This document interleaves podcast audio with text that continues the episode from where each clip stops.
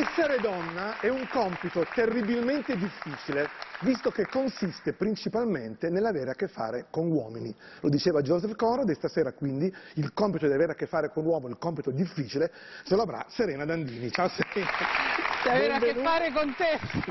Con Serena parleremo di muse e di donne, perché è uscito il suo libro La vendetta delle muse che presenta questa sera in anteprima da noi, ma naturalmente Black. mettete tutti il telefono in modalità aereo perché fra un attimo cominciamo, dopo la pubblicità.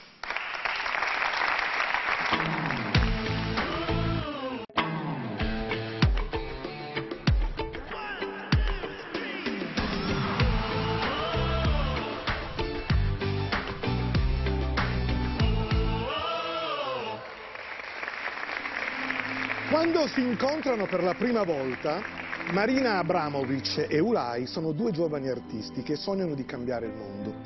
Altera e misteriosa lei, anarchico e affascinante lui, impossibile che non si attraggano. E infatti per 12 anni le loro vite e la loro arte si fondono in un connubio indissolubile in cui l'una è la musa dell'altro e viceversa. Poi, come spesso capita nelle relazioni assolute, d'improvviso le loro strade si separano, letteralmente perché partono da lati opposti della grande muraglia cinese e si danno appuntamento a metà percorso per dirsi addio. È la loro ultima performance insieme. Per oltre vent'anni Ulai e Marina non si incontrano più. Finché nel 2010 lei, che nel frattempo è diventata una star internazionale, lancia l'ennesima provocazione per tre mesi siede sette ore al giorno al centro di una sala di un famosissimo museo di New York, il MoMA. A turno, centinaia di visitatori le si parano davanti per due minuti ciascuno in silenzio, solo per osservarla. Niente sembra rompere quella strana liturgia. Fin quando un giorno tra i presenti si paraga un uomo alto, di una bellezza antica e consumata. Persino i critici più esperti ci mettono un po' a riconoscerlo. Eulai. Quando anche lui si siede, Marina, ancora con gli occhi chiusi, si prepara a ricevere lo sguardo dell'ennesimo sconosciuto, ma appena li apre non servono altre parole.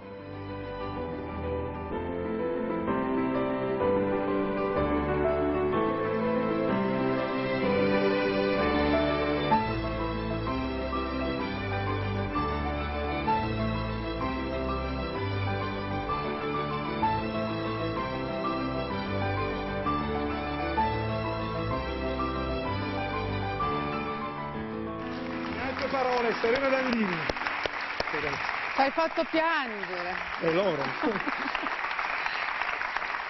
Cominciamo con la commozione, devo riprendermi, è Eh, bellissima fai- questa effetto, scena. no? Comunque è meraviglioso essere uno musa dell'altro in una coppia, secondo me è il segreto per... E forse no, il Eh, raggiungimento dell'equilibrio è vero. Allora, tu hai deciso di scrivere di muse, abbiamo qui il libro La vendetta delle muse. Sì. Ecco, perché? Non è un libro di epica.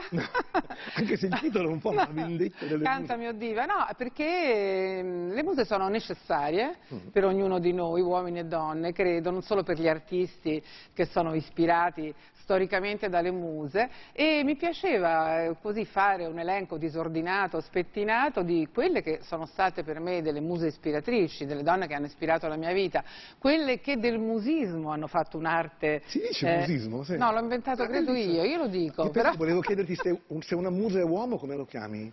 Vabbè, è sempre musa. Musa, si potrà ogni tanto usare un femminile sovresteso? Quello volevo dire, forse è la prima volta che succede questo. In un mondo dove tutto deve essere Anche il declinato sarebbe- il muso sarebbe al veramente orribile. maschile, finalmente. E poi ci sono le muse a loro insaputa, no? le donne della scienza, le scienziate, che sono state muse di, eh, che non potevano magari andare nelle accademie, non erano riconosciute, hanno fatto scoperte straordinarie e poi i risultati ne hanno usufruito, diciamo, a volte anche a loro insaputa, uomini che poi hanno preso il Nobel e via andare. Io credo che eh, siano necessarie perché mh, possono darci in un momento anche così buio e difficile quella scintilla vitale no? che ci mette una scossa per mettere in moto la nostra creatività e anche per recuperare il desiderio di futuro, di emozione, di sogni che abbiamo, perché eh, scartabellare, scartabellando nella loro vita, io comunque ho scoperto eh, come dei, un sentieri luminosi, no? che donne che anche in momenti di difficoltà incredibile o di grande fragilità eh, sono riuscite comunque eh, a trovare una strada in tempi anche dove appunto per Perché le donne avevano, era ancora più Evidentemente avevano diciamo, dentro qualcosa, no? un e certo, dei superpoteri, come li chiamo io, Dopo che, ne parliamo di superpoteri. parliamo, che Io in qualche modo chiederti- noi possiamo, eh, ci possono essere utili a noi e specialmente Beh, alle nuove generazioni per non perdere no? avere dei desiderio. punti di riferimento, dei Certo. modelli. Che è stato col- la tua musa, il tuo modello femminile, quindi la tua musa? Ma, allora, te- devo dirti la, la- la sincera verità, il, eh, il libro inizia con Volevo essere Marianne Faithful, che- questo da adolescente, che era la fidanzata Beh, di diciamo Mick Jagger. avevi, però- diciamo, gli obiettivi Perché ambiziosi. comunque rappresentava per noi ragazzetti in un'Italia un po' provinciale, dove no, sognavamo questa swing in London, era un, eh, come dire, un, un esempio di indipendenza, libertà. In realtà poi... Personalità poi anche. personalità e quindi eh, però poi conoscendo poi la Ecco. sua bellissima tra l'altro noi eravamo tutte brune mm, mm, formose lei era no per cui volevamo essere ma più che, più che la- la- il fatto di essere la fidanzata di Mick Jagger che comunque non era poca Era un- cosa uno degli effetti collaterali dell'essere Esatto. Marianne Faithfull. Però era proprio un esempio di una donna che aveva rotto gli schemi e aveva deciso di fare quello che voleva lei. In realtà io all'epoca non sapevo che ha pagato caro, come molte delle donne che hanno rotto gli schemi, e le gabbie, eh, quest- e quindi ha, eh, ha raggiunto abissi anche di dipendenza, di depressione, ma io la metto come una musa della sopravvivenza. Il suo superpotere per me è la capacità di riuscire a riemergere anche nei momenti più terribili della vita. Eh, lei è una fenice no, in qualche modo e, e quindi ci può aiutare a capire che anche nei momenti peggiori, dove pensi che tutto sia perduto, puoi trovare quel colpo d'ala per eh, tornare su. Tu sei mai stata la musa di qualcuno? Lo- no, non lo so perché non, non me l'hanno... Beh, sai, voglio dire... No, non ci credo che non te l'abbiano mai detto, dai. Comunque, anche se fosse... Di chi avresti voluto essere la musa? Questo è anche Vabbè, adesso questo che è diventato subito un programma di gossip, scusate. No, ma- Cioè, Gramellini mi si è, Eh, capito, trasformato. Arrivi, potresti dire di uno statista, mica devi fare un pettegolezzo, puoi Ma non lo so, cosa. ma sai, eh, avendo avuto un'adolescenza rock, sono tutte rockstar quelle che mi piacevano, quindi forse all'epoca. E credo che però alla fine di tutto l'importante è imparare a essere la musa di se stessa. Quindi non mi hai risposto, guarda, io spero, è bella anche questa risposta, eh? Io speravo che io che ero un fan dei Genesis, speravo che tu mi dicessi Peter Gabriel, perché io invece la mia musa era a 15 Comunque anni. era Peter Gabriel lo sono andata a sentire, però è la musa di mio marito.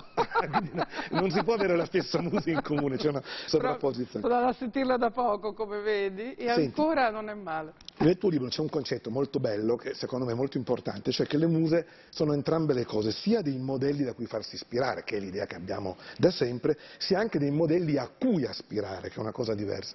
Ecco, oggi in questa, in questa chiave io direi che le muse di oggi sono le donne dell'Iran, che ci ispirano davvero tutti i giorni. Assolutamente. Guarda, vabbè. E ci sono anche qui. Io nel libro ci sono perché c'è un capitolo che- sulla libertà dove la musa ispiratrice è la Marianna, adesso qui c'è Jacopo Veneziani, eh, Non lo spoilerare, la libertà che guida il popolo di Jean de la Croix, che è questa donna con la baionetta in mano, a seno nudo, Sì. che guida un manipolo di uomini e, eh, ed è stato e continua ad essere un grande simbolo di libertà. Devo dirti che anche all'epoca, quando il quadro fu, eh, non mi voglio sostituire a Veneziani, fu esposto, fu eh, eh, riempita di insulti come perché una donna a Che osa, che che, osa. anche guidare gli uomini, quindi se vuoi un simbolo incredibile, quindi eh, gli dissero di ogni cosa, la, la- la Venere dei boulevard, insomma, una puttana praticamente, cosa che spesso e volentieri alle donne passionarie, come si suol dire, eh, viene affibbiato. Era un epiteto che veniva- Certo, e- e qui- e- Adesso un po' e meno, quindi in diciamo, questo dai, capitolo, meno. io in questo capitolo naturalmente parlo di Anita Garibaldi perché volevo rispolverarla dalla polvere risorgimentale che a volte la considera solo una costola di Garibaldi, invece è una donna no, aveva, straordinaria aveva una sua personalità e, e delle, naturalmente delle donne iraniane che poi in questi giorni ci sono stati anche episodi di attualità sempre più angoscianti, il premio Nobel per la pace che non può, non può andare in ospedale dal carcere in cui è perché, no, detenuta. perché se non indossa il velo no, Poi c'è la- l'avvocata l'avvocata che è stata, eh, arrestata. arrestata mentre era al funerale della ragazza- Armita eh, Geravan, scusate Ecco, senti, come la pronuncio. Che effetto ti fa? C'è un'apparente contraddizione fra quelli che manifestano nelle piazze a, a favore dei sacrosanti diritti dei palestinesi, ma qualcuno dice facendo così inconsapevolmente finite per fare il gioco proprio di quei regimi che oggi invece che mettono le questi donne sono- nelle condizioni che sappiamo. Guarda, equazioni e algoritmi assurdi. Io devo dire, eh, sono in difficoltà, eh, Massimo, come credo Tutti. sia anche te, perché eh, si- non si può parlare di pace, non si può parlare di, di tregua umanitaria. Eh, devi, per parlare di questi... Per parlare di questi argomenti devi fare eh, come un tifo da stadio, cioè chi sta per uno o per l'altro, sono Sì, tutti degli ultras, io vedo nei talk show, Sì, sì. cioè senza nessun rispetto, sia per le vittime di una parte, l'orrore del terrorismo, sia per le, le- le vittime civili, nessun rispetto. E ci sono- è come Io uno stadio dove ci sono solo dire le due curve, non ci sono due più curve distinti che che urlano uno contro gradinate. senza assolutamente entrare no, nel dolore, senza pietà, abbiamo perso ogni umanità. Addirittura io ho sentito in televisione ehm, dire da giornalista che le vittime civili sono dei danni collaterali. Quello- Cioè, se noi arriviamo a questa perdita di umanità non c'è speranza, non c'è futuro per, eh, per il nostro mondo. no? E io mi ricordo che ho avuto l'onore, il piacere di incontrare Tiziano Terzani, ehm, che era pacifista dopo essere stato inviato di guerra, quindi dopo aver conosciuto e visto le guerre, e che lui appunto eh, diceva che cioè, la spirale dell'odio va spezzata, certo a parole, no? E quindi era per la pace e lo criticavano anche all'epoca. Beh, ricordi maniera... famoso, con, con la fallace ci fu un famosissimo, Eh, diciamo, ed er- eravamo al famoso dibattito. 11 settembre. Immagino se da qual- sa quale paradiso adesso ci osserva, vedesse il Presidente degli Stati Uniti che dice non, non- non bisogna rifare gli errori, errori che abbiamo fatto che abbiamo fatto. Allora, la storia non ci insegna mai niente, è una cosa veramente... Io ripeto sempre la frase di Gandhi, guarda, occhio per occhio alla fine si diventa tutti ciechi, eh, questo è, bisognerebbe ricordarselo. Senti, invece Faccio parliamo- partire l'applauso. No, ma che applausi, applausi a Gandhi. In, eh, senti, parliamo Però di bisogna, bisogna avere il coraggio di, di- di- portare avanti le ragioni della pace. eh, scusami. E ci vorrebbe, no, ecco, il superpotere ci vorrebbe in questo momento proprio per riuscire a trasmettere questo, questo sentimento. Ma ecco, ti chiedo, a proposito di superpotere, facci qualche esempio di grande donna legata a un superpotere, così anche a caso ognuno pensa se possiede o no. No, sono superpoteri che ci devono ispirare. Mm. Per esempio eh, Colette, scrittrice francese super controversa, no? Eh, perché no? Eh, comunque oggi il politically correct la Mi ricordo il film con Kira Knightley, Eh, lei ha, il- ha avuto il superpotere di eh, abbattere stereotipi e pregiudizi e tabù, cosa che ancora oggi ingabbiano le aspirazioni delle ragazze. Lei li ha frantumati e- all'inizio scriveva eh, eh, con la firma del marito, perché ancora non si poteva... perché era obbligata a scrivere certo, con la firma del marito, dopodiché la vendetta della musa l'ha fatta perché poi a un certo punto si è ripresa tutti i diritti e ha cominciato a firmare i suoi libri.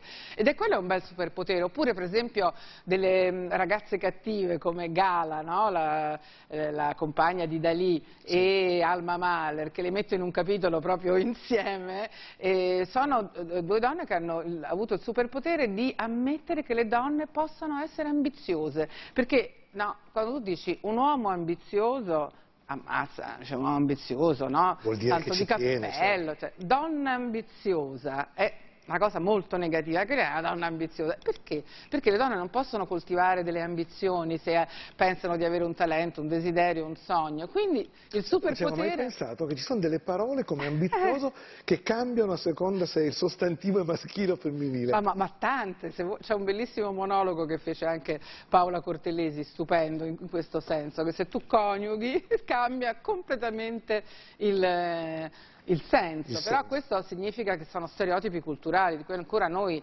siamo tutti impregnati, vittime, dobbiamo liberarci, specialmente le nuove Però generazioni. noi stiamo prendendo consapevolezza che è il passaggio poi per liberarci. Qual è il tuo superpotere? Non dire che non ce l'hai perché sicuramente ne hai più di uno. Dimmene uno. Forse sai, forse, questa non me l'aspettavo, eh, forse l'ironia e l'autironia. Secondo me, io ho capito È, un- è un- è il più importante di tutti i superpoteri, quello Che è la intanto- miglior corazza per affrontare la vita, no? Esatto, intanto se- prima che lo facciano gli altri prenditi in Eh, giro da, da solo, solo sì. e questo già ti da- porta avanti. E poi il, eh, il senso of humor, l'ironia che poi ho ereditato da mio padre, quindi non ho eh, nessun merito, diciamo, è l'unica cosa che ho ereditato, però buttala via, eh, diciamo che ti aiuta nella vita eh, sicuramente eh, a affrontare, vedere le cose sempre anche da un altro lato, che secondo me Beh, tu sei stata la prima a fare la conduttrice di programmi satirici, cioè era una cosa che non si era mai vista in Italia, poi la TV delle ragazze. Ecco, ti chiedo, Giorgia Meloni, che Ecco, anche lei è una prima, no, anche lei è una prima in qualche per prima donna Certo, a diventare certo, premier, certo. può diventare una musa per le giovani donne Beh, di, sai, di oggi, eh, di domani? Allora, è un fatto elettivo appunto delle elezioni, ognuno si sceglie, no, elettivo nel senso eh, ognuno si sceglie la musa che vuole, no? Certo. c'è libertà di musa. C'è libertà di musa, libertà di musa in questo paese e quindi è importante.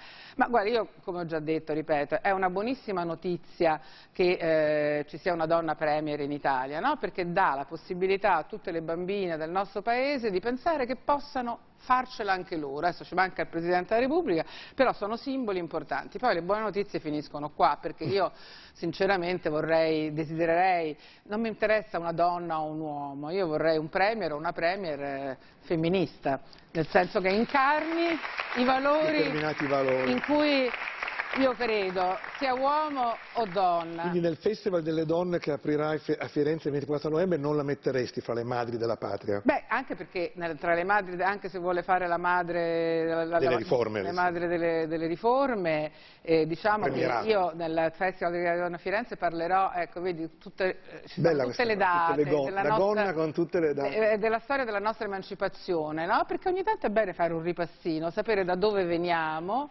no? Chi siamo e dove non vogliamo tornare. eh, per esempio, no? perché ci sono state tante tappe fondamentali dell'emancipazione femminile, a cominciare dalle vere madri della patria, che erano le prime costituenti, che hanno delle storie stupende. Eh, erano 21, pensate, con più di, non so, 550 uomini. Pensate a queste 21 donne, tra cui Teresa Mattei, che era la più giovane, una donna straordinaria, che quando hanno scritto la Costituzione, che appunto prima di cambiarla forse bisognerebbe applicarla, no? Però... Tanto leggerla, già leggerla sarebbe già un passo avanti, poi anche Pensa questo fatto, questa giovanissima donna si è battuta perché nell'articolo famoso, l'articolo 3, quello che dice siamo tutti uguali davanti alla legge, senza distinzioni di razza, sesso, religione, ha fatto aggiungere, ma ci sono eh, proprio i suoi accorati discorsi per aggiungere due parole, a proposito di, in altre parole, di fatto, ovvero subito dopo c'è scritto la Repubblica deve rimuovere gli ostacoli che di fatto non fanno arrivare a questa parità. Questo di fatto è molto importante ed è perché- molto femminile perché è la concretezza che perché di fatto molte cose della Costituzione non sono applicate, perché di fatto, anche se la Costituzione è del 46, le donne sono potute entrare in magistratura solo nel 1963, perché di fatto c'erano una serie di leggi fasciste che impedivano di fatto e di fatto noi siamo un paese dove il delitto d'onore è stato abolito solo nel 1981, cioè noi siamo immersi in una cultura che dobbiamo, no?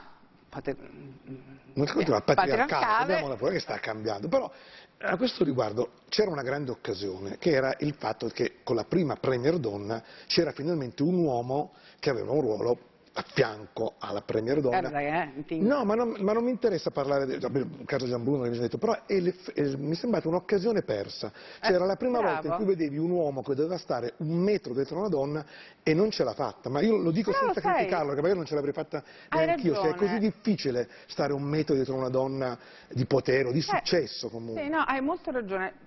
Di Giabruno non ci interessa, se ne occuperà il comitato editoriale giornalisti, etico, che, per, le, per quelle questioni. Che è segnalato giustamente per il comportamento, ma non è, diciamo, non è interessante il generale, post di, sì. Mm. pubblico di Giorgia Meloni dove ci ha mm. eh, ufficialmente comunicato che si era liberata del, del, dell'ingombro, che già era un ingombro da un po' di tempo, l'ha detto lei, nel senso non è che lo dico io.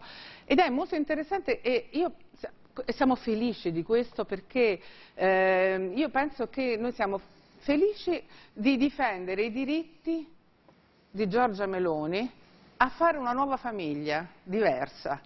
Che probabilmente attraverso questa cosa lei ha capito che le famiglie non sono tutte uguali, non esiste una famiglia, ma esistono tante famiglie che hanno bisogno di tutte, hanno bisogno, dobbiamo dargli i diritti e quindi noi daremo i diritti anche alla nuova famiglia di, di, Giorgia Meloni da single, che questo è bello, hai capito? Secondo me lei potrebbe anche cominciare, no, in questa immersione di realtà, a capire non solo che ci sono tante famiglie diverse e quindi anche cominciare, non so, a cambiare gli slogan, tipo Dio, patria famiglia, potrebbe essere Dio, patria e famiglie. Già il plurale, dici. No, cioè, io ho trovato questo basterebbe cambiare una vocale e già quella frase assume un altro... Poi io, si potrebbe... è un titolo di un libro, eh? cioè, potrebbe, essere... potrebbe essere. Senti Serena, tra le moltissime storie e donne che citi nel libro, ti confesso ce n'è una che mi ha colpito, cioè io ho tante cose di cui sono ignorante, ma non sapevo che Giulietta Masina avesse avuto un ruolo così fondamentale nella vita di Fellini, cioè nella vita artistica di Fellini. Cioè, eh, era una donna talmente, appunto, questa immagine eh, da eterna discreta. ragazzina, discreta. E invece chi era Giulietta Masini? Ma guarda, eh, nel capitolo in cui parlo poi del, del, cinema, eccetera, io parlo di Giulietta Masina, che devo dirti, da, da ragazza, insomma, così, nel tempo, non è che mi piacesse tantissimo. Io non avevo visto Cabiria, La strada, perché chiaramente sono film eh, meravigliosi ma di un'altra epoca, e, e, non mi piaceva, mi, perché forse credo, confesso, eh, come confesso nel libro, che mi eh, ri, ricordasse mia madre, sì, queste signore che... mm. con le permanenti, sempre un po' un passo indietro al marito, che magari no, no, gli perdonano tutto, eh. tutto eh. tradimenti, bugie, eccetera. Quindi avevo questa immagine, poi sono andata a recuperare quei famosi film. E lì ho, mi è venuto proprio, ho capito, no? vedendo Gelsomina, vedendo, vedendo, quei personaggi che lei ha interpretato per Fellini in questi film straordinari, cioè sono dei personaggi, donne tenere, no? quasi disegnate a matita, quasi eh, clownesche, che sembrano fragili, ma eh, illuminano la, la vita, no? e nonostante abbiano uomini cattivi, controparti, no? Sai, ti ricordi tutte le storie, eh, pur magari perdendo la battaglia con l'esistenza, vincono con la loro straordinaria sensibilità e quindi danno forza alla fragilità. Secondo me il, il, superpotere di Giulietta Masino è di dare valore alla fragilità. Noi Beh, oggi siamo... Parola sempre... oggi molto usata dagli adolescenti, oggi sappiamo. E invece noi dobbiamo difenderla la fragilità e questi valore. suoi personaggi lo sono e credo che poi comunque per Federico eh, veramente illuminasse la sua vita dalla eh mattina alla sera. Ecco, ma proprio questa coppia mi fa venire in mente una frase che a me non è mai piaciuta, oggi più che mai, la, la nuova frase, dietro un grande uomo eh, c'è un, eh, una grande donna, ecco, oggi ha un, solo un senso. Allora, dipende... Allora, possiamo ancora... rovesciare, cominciare a rovesciarla. Ah, io quando nello spettacolo che faccio in teatro viene avanti Cretina con tutte le mie comiche, diciamo sempre dietro a una grande donna, c'è un'ottima collaboratrice domestica, di solito l'unico modo per riuscire. Ma al di là, se vuoi, dell'ironia è così, eh, c'è una, una, cultura in cui noi siamo ancora intrisi, tu dici no, cioè, eh, le, le, donne possono gli uomini essere al passo, è molto difficile se noi non facciamo anche una rivoluzione culturale in cui la dobbiamo fare insieme agli uomini, insieme a voi, perché eh, per quante buone leggi ci siano state, per quanto il cammino dell'emancipazione sia appunto un sentiero luminoso se eh, vai a vedere quante conquiste abbiamo ottenuto, però stereotipi e pregiudizi che c'erano nei confronti delle mie muse che hanno dovuto combattere esistono ancora esistono ancora e tantissimo e solo, ed è un problema di educazione e solo in famiglia e nelle scuole e solo cambiando no? eh, per esempio notizia da, di qualche giorno fa che non so quale esponente del centrodestra si è eh, adirato perché qualcuno ha proposto l'educazione sessuale Sì. o sentimentale o affettiva nelle Ha detto sono cose che piacciono... Hai detto alla- un'indecenza. Sì, sì, una fissazione della sinistra. ha detto. Perché, eh, allora, è chiaro che eh, se noi non eh, capiamo che invece parte tutto dal rispetto... Io dico sempre, educazione sessuale e sentimentale, questo sarebbe ancora più importante. Certo, puoi anche Insegnare che- chiamarla, capito, educazione sentimentale alla Flaubert, come vuoi, chiamala come vuoi, però bisogna... facciamola, eh. Facciamola, esatto.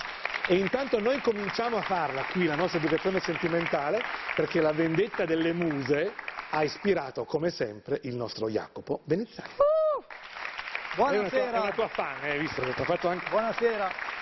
Sì, io Massimo esco come ogni settimana dal buio della mia stanzetta dove appunto stavo leggendo Momento Viaggeria, il libro di Serena Dandini. Ho ascoltato la vostra chiacchierata e anche io ho qualcosa da aggiungere sull'argomento muse, perciò vi ho portato alcuni quadri dalle storie interessanti. Il primo è, si trova anche nel Guarda che. Serena è un'esperta, eh, stai Eh, attento. lo so. No, Sì, no, perché lui, ma lui è il mio- volta- la mia musa, ecco. eh. Secondo me su questo primo quadro Serena sarai molto stimolata perché è anche nel tuo libro. È un'opera ah, di Artemisia Gentileschi intitolata Susanna e i Vecchioni, dove i Vecchioni non sono Roberto Vecchioni, Massimo No, per amor del Grazie. anche se un po' ci assomigliano eh, i due personaggi là sopra. Guarda no? che- Eh, eh, attenzione. Invece si ha un soggetto biblico tratto dal libro di Daniele, e c'è Susanna, moglie di Joachim, che sta facendo il bagno quando arrivano due anziani signori che, attratti da lei, Anziani, no? le... Beh, anziani, diciamo che Artemisia Gentileschi li ringiovanisce un po', però nel racconto di Daniele arrivano questi due, appunto, vecchioni che intimano a Susanna di concedersi a loro o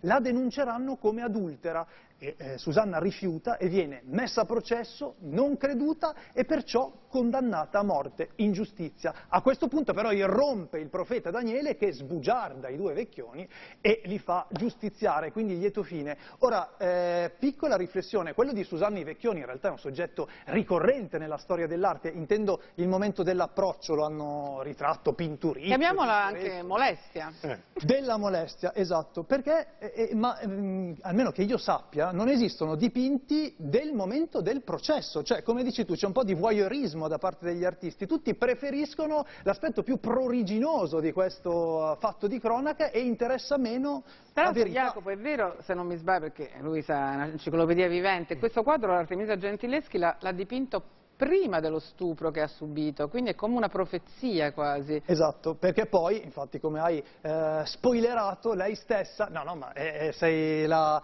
eh, madrina dell'argomento questa sera, eh, Artemisia Gentileschi, come anticipava Serena, ha avuto una storia molto simile in realtà, perché appena adolescente fu mandata dal padre a bottega da questo Agostino Tassi, che era un pittore, tra l'altro detto lo Smargiasso, un soprannome che qualche dubbio poteva anche farlo venire, l'altro soprannome era l'avventuriero e anche lì Lo qualche- smargiasso, guarda, quanto ancora, eh? Per esempio, Eh, è un- culturalmente ne troviamo. No. Assolutamente, già all'epoca.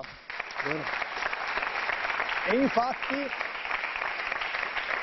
a proposito di eh, Smargiasso, dopo vari approcci respinti, il Tassi era così ossessionato da Artemisia che eh, la violenta, infatti parlavi di, eh, di molestia. In realtà poi lui promette che la sposerà per salvarle l'onore, ma si scopre che era già sposato e quindi inizia un processo a suo carico che si conclude con la sua condanna. Quindi vedete quante analogie con la storia No, è di molto il processo che io riporto alcuni, un piccolo brano nel libro è interessante perché a volte sembra un processo attuale, ahimè, perché lei l'ha provocato, lei no? Eh, Eh, come si dice oggi te la sei cercata e invece eccetera, eccetera. Qui sono proprio come delle cose anche lì che sono rimaste, Che ritornano. ahimè.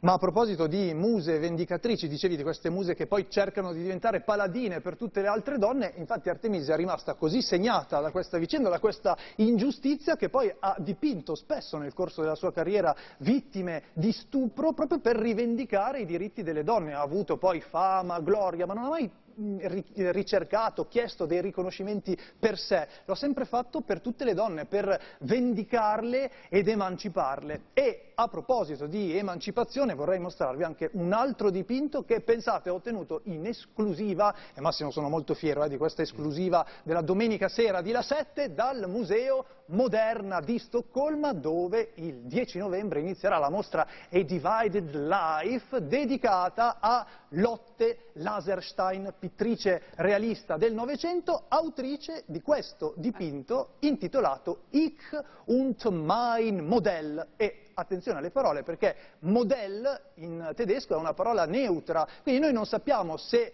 eh, chi è ritratto insieme alla pittrice sia uomo o donna, ma eh, siccome non so tenere nemmeno un ceccio in bocca, ve lo dico io, è una donna, Traute Rose, che era una famosa attrice di inizio secolo che amava vestirsi e pettinarsi alla garçon, Massimo, come dicono i francesi, alla maschietta, sempre per non avere eh, pregiudizi estetici. È un dipinto che immortala, coglie un attimo preciso in cui eh, la modella guarda eh, la tela rapita, mentre la pittrice guarda noi osservatori e se ci fate caso sembra un po' stizzita, no? come se avessimo interrotto un momento di intimità, avessimo eh, rotto la sua concentrazione. È veramente eh, un'opera dalla modernità straordinaria perché ritrae artista e modella sullo stesso livello, invece come ricordava Serena le modelle sono sempre state anche un po' oggetto, qui no, sono sullo stesso piano e poi rispecchia anche il concetto di new woman, cioè eh, la donna nuova di inizio secolo che per Lotte Laserstein doveva essere un po' androgina e soprattutto inserirsi nella società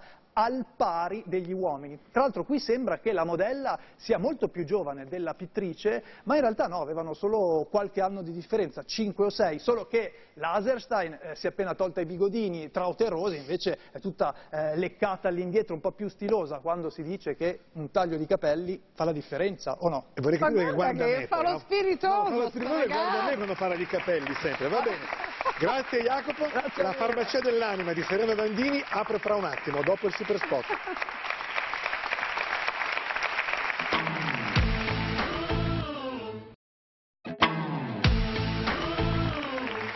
In altre parole, apriamo la nostra farmacia dell'anima. Questa volta sono io che comincio a dare un consiglio di lettura del libro di Serena Dandini, Ah, no. con la sua frase però, perché voglio riportare la frase bellissima che hai messo in quarta di copertina, infatti. È un consiglio davvero per tutti. Le muse sono lì, pronte a suggerirci infiniti modi di comportarci, di sentire, di vivere e anche di sopravvivere al dolore. È tempo di riscoprirle, riportarle alla luce e, se necessario, vendicarle. La vendetta delle muse. È il mio black album, È il vedi? tuo vendetto beccato. Adesso sentiamo il tuo consiglio invece, la tua farmacia. Qual è il farmaco che ci consigli? Allora, eh, questa è la domanda delle domande, come la madre Di di, tutte le- le... domande, perché ehm, poi i libri a seconda del momento certo. cambiano, no? Sono fa- no? Ci, sono, ci sono quelli analgesici, quelli... Ma anche i eh, farmaci Però, cambiano, eh. ehm, visto che siamo qui eh, è ora e adesso con te mi piace un libro che tengo sul comodino ogni tanto appunto eh, con una tachipirina, se si può dire, eh, Tre ciotole di Michela Michela. Murgia perché intanto perché è una grande scrittrice, non solo di saggistica, ma è una grande scrittrice le- proprio Questo è stato il suo ultimo libro. questo è stato il suo ultimo libro ed è un romanzo in realtà fatto di racconti, perché così le piaceva anche definirlo, dove ho tante voci, tanti personaggi, ma hanno in comune una cosa, tutti si trovano in un momento di impasse della vita, in un momento di crisi e con quella sua scrittura straordinaria, letteraria, Michela eh, che ci dice che la letteratura non, non- deve dare mai delle risposte, ma ehm, andare lì proprio dove sono le cose che noi non capiamo. E quindi lei ci prende un po' per mano e ci porta nella giungla dei momenti della vita, quelli difficili che noi non capiamo e ci aiuta in qualche modo, non ti dico a capirli, ma almeno a attraversarli insieme. E tu l'hai, omaggiata giustamente proprio all'inizio del libro, nell'esergo, con la frase, una frase di Michela Murgia, agli uomini viene chiesto di avere un perché, alle donne un per chi. E con questa frase veramente vi, vi lasciamo. Grazie Serena, togliamo la modalità aereo e diamo la linea a In Onda con Marianna Prie e Luca Telese. Ci vediamo sabato prossimo. Grazie a te. Grazie.